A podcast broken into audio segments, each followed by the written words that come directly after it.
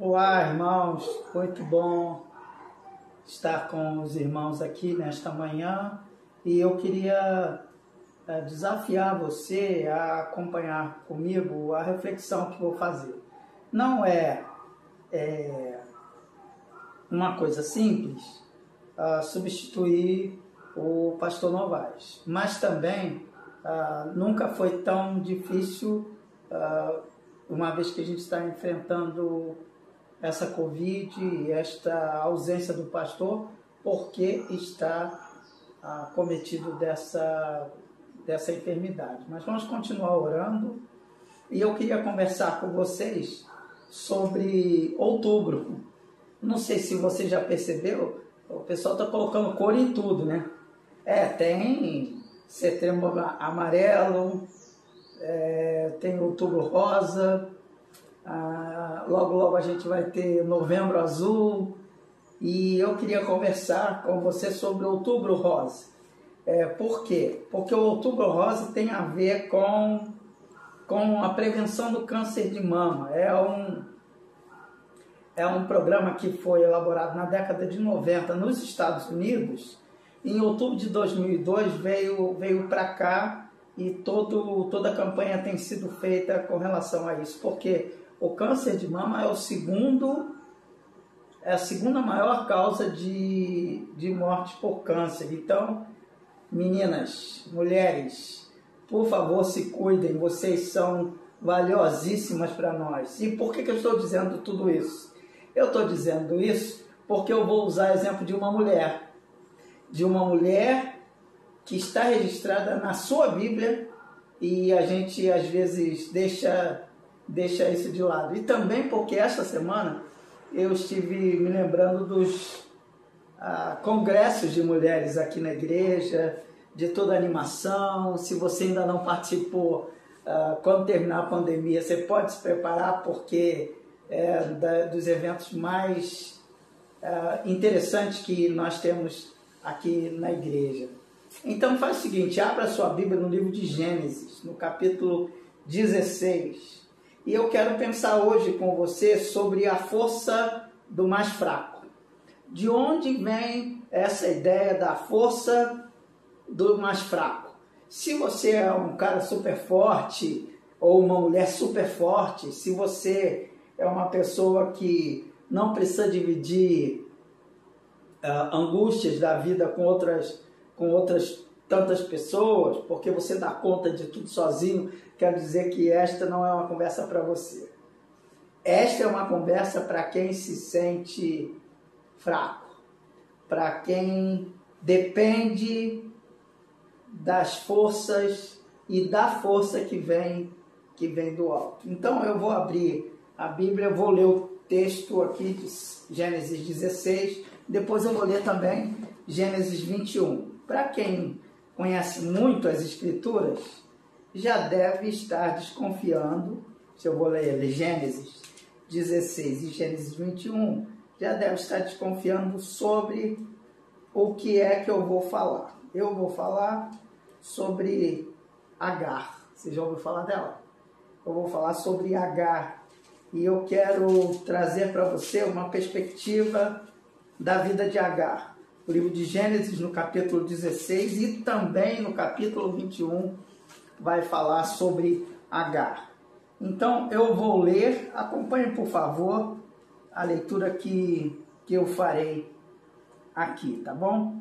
É um pouco longa, mas tenha paciência e, e caminhe um pouco comigo. Depois de ler, é, eu vou orar a fim de que Deus fale ao seu coração, como falou com o meu sobre essa experiência de Agar. Ora, Sarai, mulher de Abraão, não lhe dava filhos, tendo, porém, uma serva egípcia por nome Agar, disse Sarai a Abraão: Eis que o Senhor me tem impedido de dar luz a filhos. Toma, pois, a minha serva, e assim edificarei com filhos por meio dela. E Abraão anuiu o conselho de Sarai. Então Sarai mulher de Abraão, tomou Agar, a egípcia, sua serva, e deu-a por mulher a Abraão, seu marido, depois de ter ele habitado dez anos na terra de Canaã. ele a possuiu e ela concebeu. Vendo ela que havia concebido, foi sua senhora desprezada. Sarai foi desprezada. Disse Sarai a Abraão: Seja sobre ti a afronta que se faz a mim. Eu te dei a minha serva para possuíres. Ela, porém, vendo que concebeu, desprezou-me.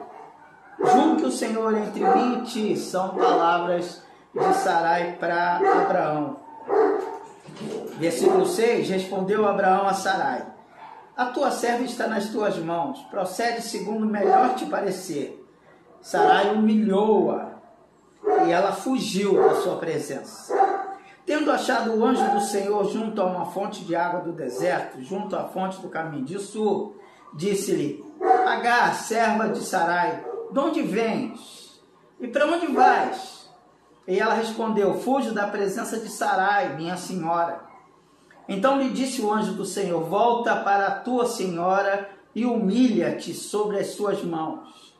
Disse-lhe mais o anjo do Senhor: Multiplicarei sobre modo a tua descendência, de maneira que por numerosa não será contada. Disse ainda o anjo do Senhor: Está falando com. Conceber, conce, conceberás e darás luz a um filho, a quem chamarás Ismael, porque o Senhor te acudiu na tua aflição.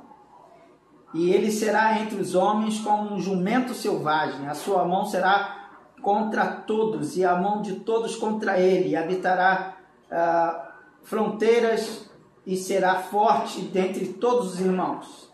Então ela invocou o nome do Senhor que lhe falava: Tu és o Deus que vê.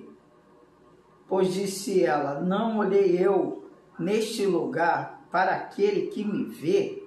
Por isso aquele poço se chama Beel Roim, está entre Cádiz e Bered.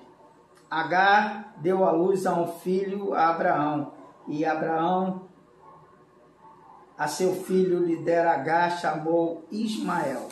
Era Abraão de 86 anos quando Agar lhe deu à luz Ismael. Vamos orar? Senhor, nós te pedimos que a tua palavra seja muito clara aos nossos corações e que nós aprendamos com a experiência de Agar que o Senhor cuida de nós. Assim eu te peço, no nome de Jesus. Amém. Amém. Então, a história de Agar é uma história muito interessante porque é, você sabe que Abraão saiu da terra dele, foi para a terra que Deus é, iria lhe mostrar. Já estava morando lá em Canaã por 10 anos mas não nascia o filho. Demorou tanto tempo a nascer o filho da promessa, é, cerca de 25 anos é, Abraão esperou. Mas a gente sabe muito bem da história de Abraão, sabe muito bem da história de Sara e sabe pouco da história de Agar. Agar era uma egípcia. Agar era uma escrava. E se você prestar atenção no texto, você vai perceber que ela não tinha voz que ela não tinha vez, que Sarai, que depois vai ser Sara, combinou com Abraão o que, que ia fazer com a escrava, porque era isso, mulher nem era contada naquela época.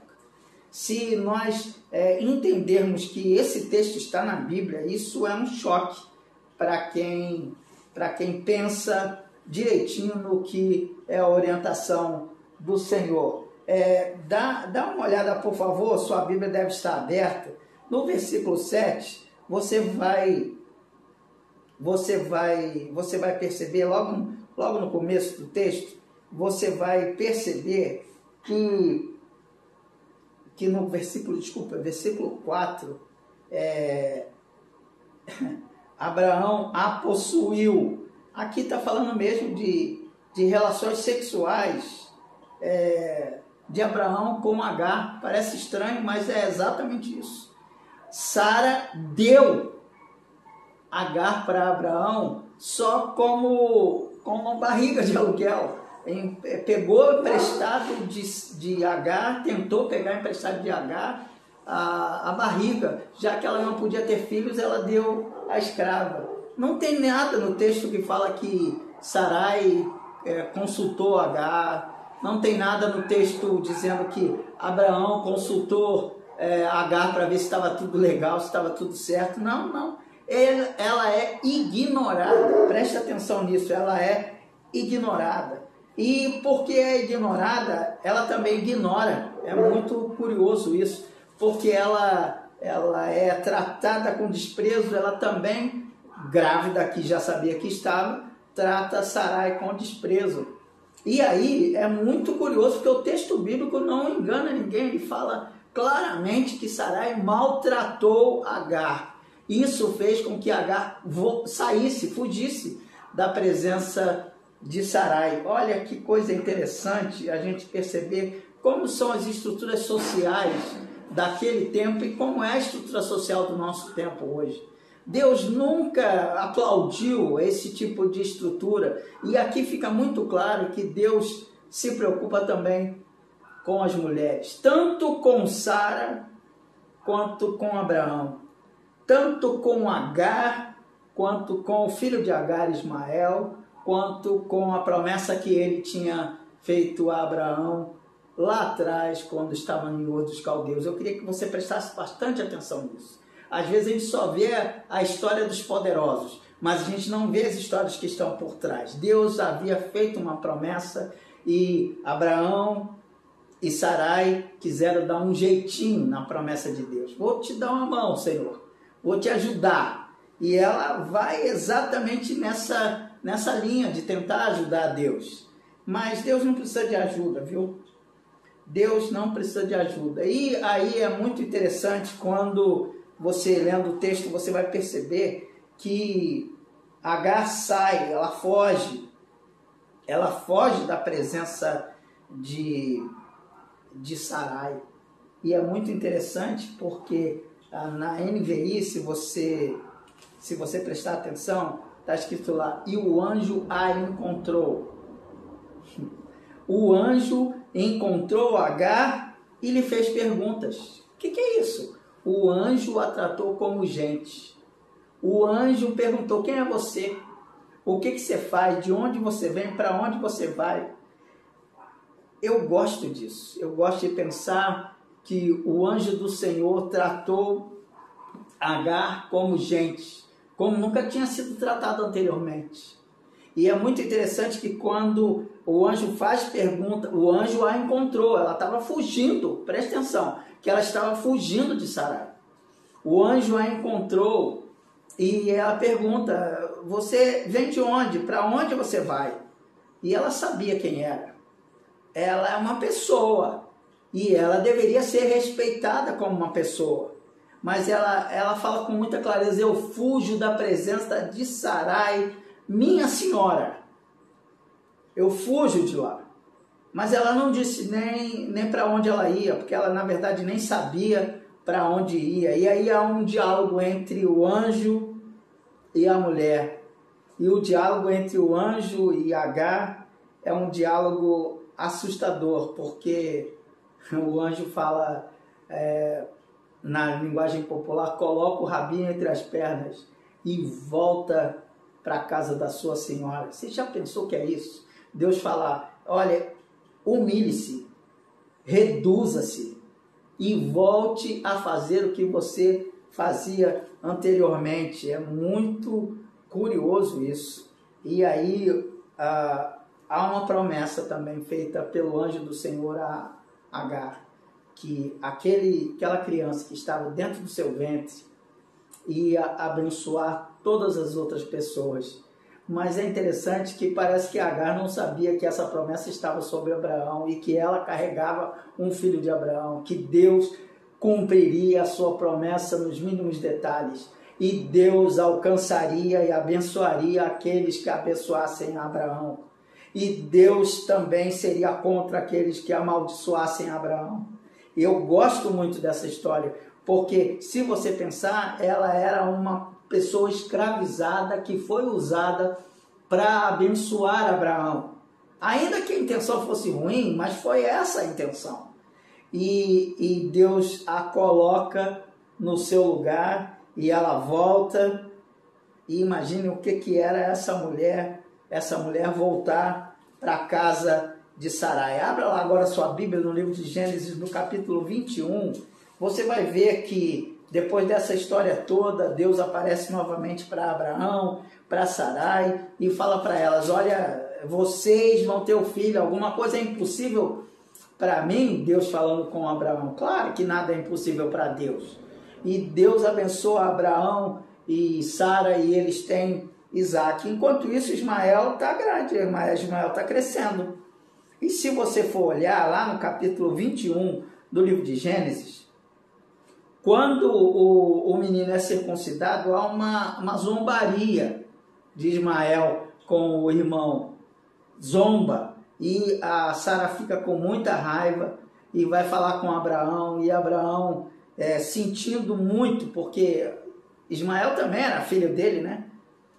É, vai procurar a Deus e Deus fala para Sarai é, Sara, é, para Abraão: Abraão, é, não fique estressado com Sara, ouça o que Sara tem a te dizer. E Abraão vai falar com Deus e Deus vai falar com Abraão: Abraão, é, fica tranquilo que eu vou cuidar, eu vou cuidar deles e, e eles vão eles vão acabar se dando, se dando bem. E Abraão acreditou em Deus mais uma vez e deu a Agar um pote de água e um pouco de pão e mandou Agar ir embora com seu filho Ismael para o deserto.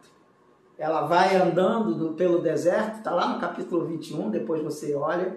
Chega uma hora que acabou a água e ela achava que ia morrer. Ela falou: Vou morrer, mas eu posso morrer, mas eu não quero ver meu filho morrendo. Eu não quero ver meu filho sofrendo. E olha, ela esqueceu da promessa que Deus tinha feito a ela. E olha que coisa interessante, é, enquanto ela estava deitada, jogada no chão e já chorando a morte do seu filho, o anjo do Senhor vai aparecer para ela e vai falar: Levanta, levanta, abre seus olhos e veja um poço que tem aí.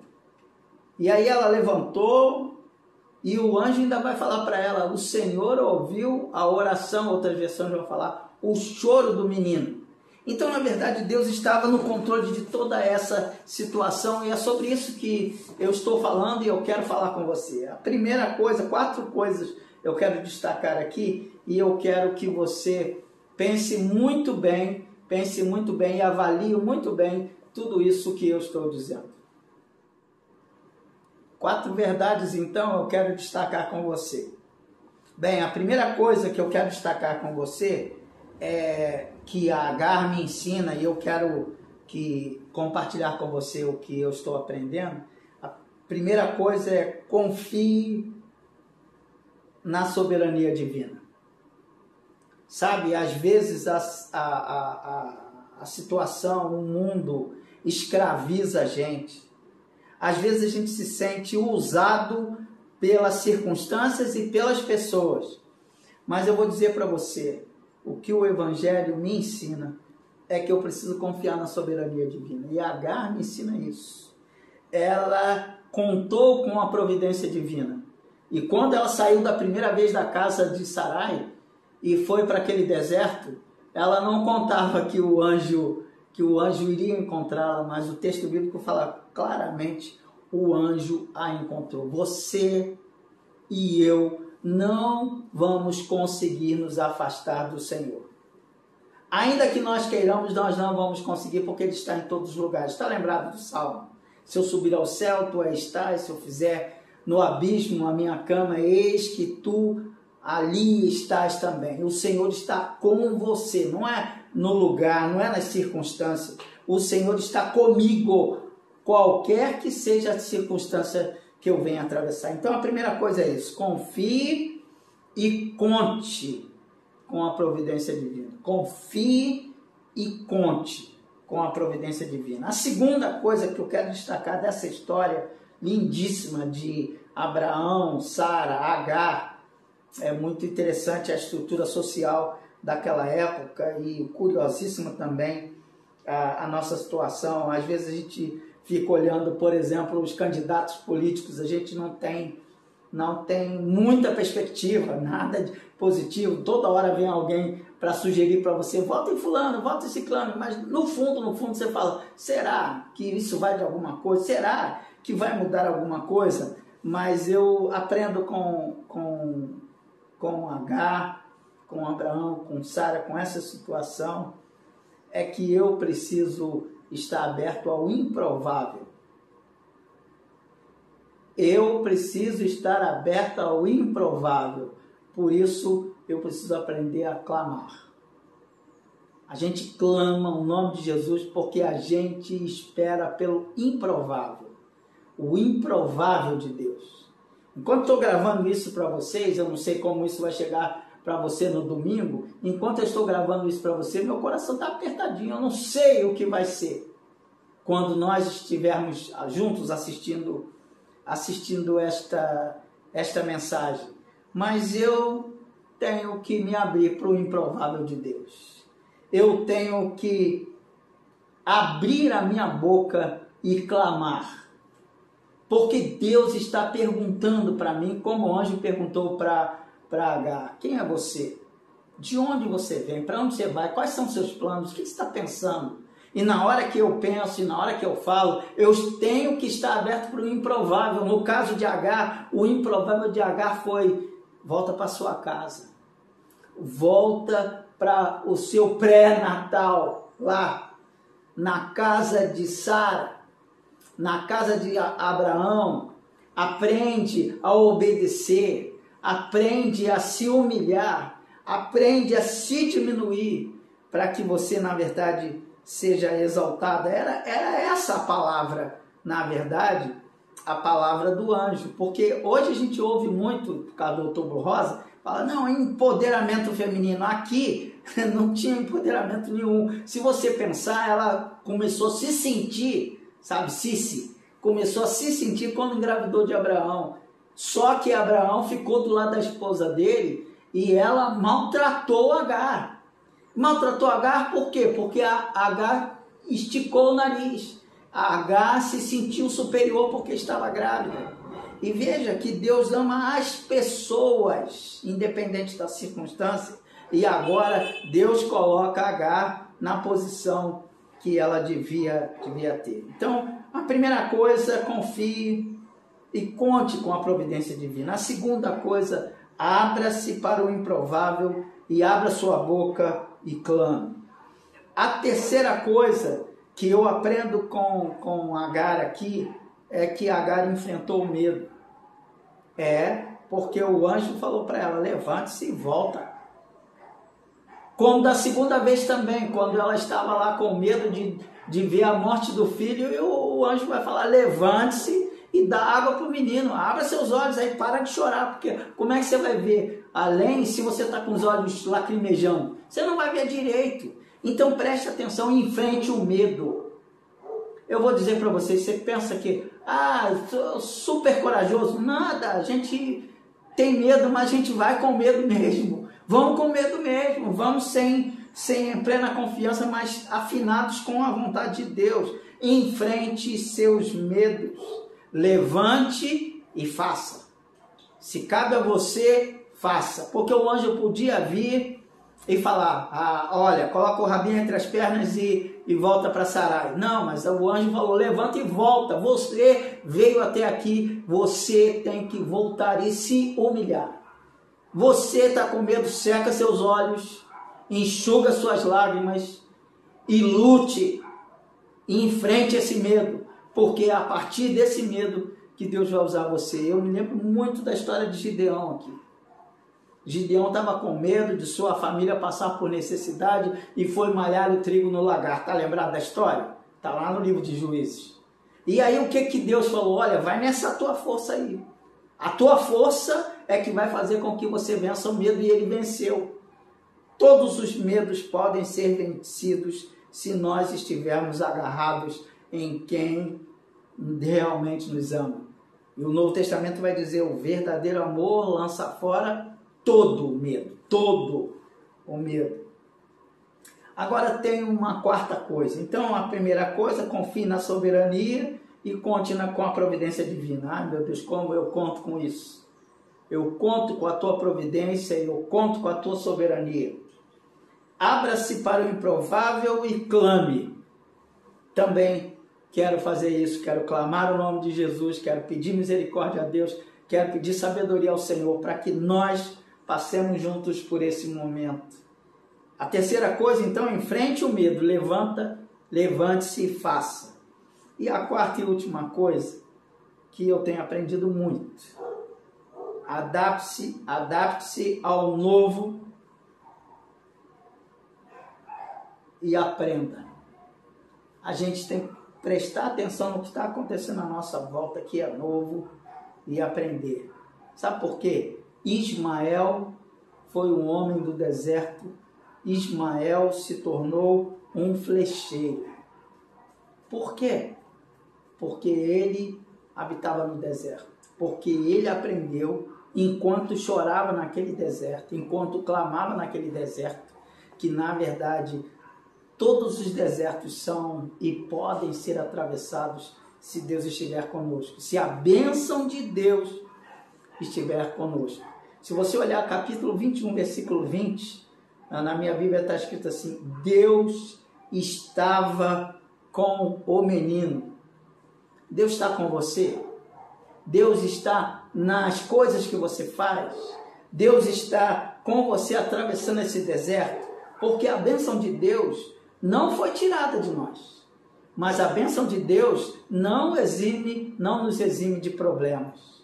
Então guarde isso no seu coração. Deus estava com o menino e o menino se tornou flecheiro e se tornou um grande guerreiro.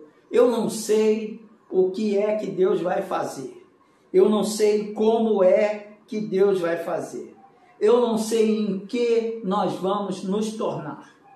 Eu não sei nada do dia de amanhã, mas eu sei quem é que vai estar conosco quando o dia de amanhã chegar.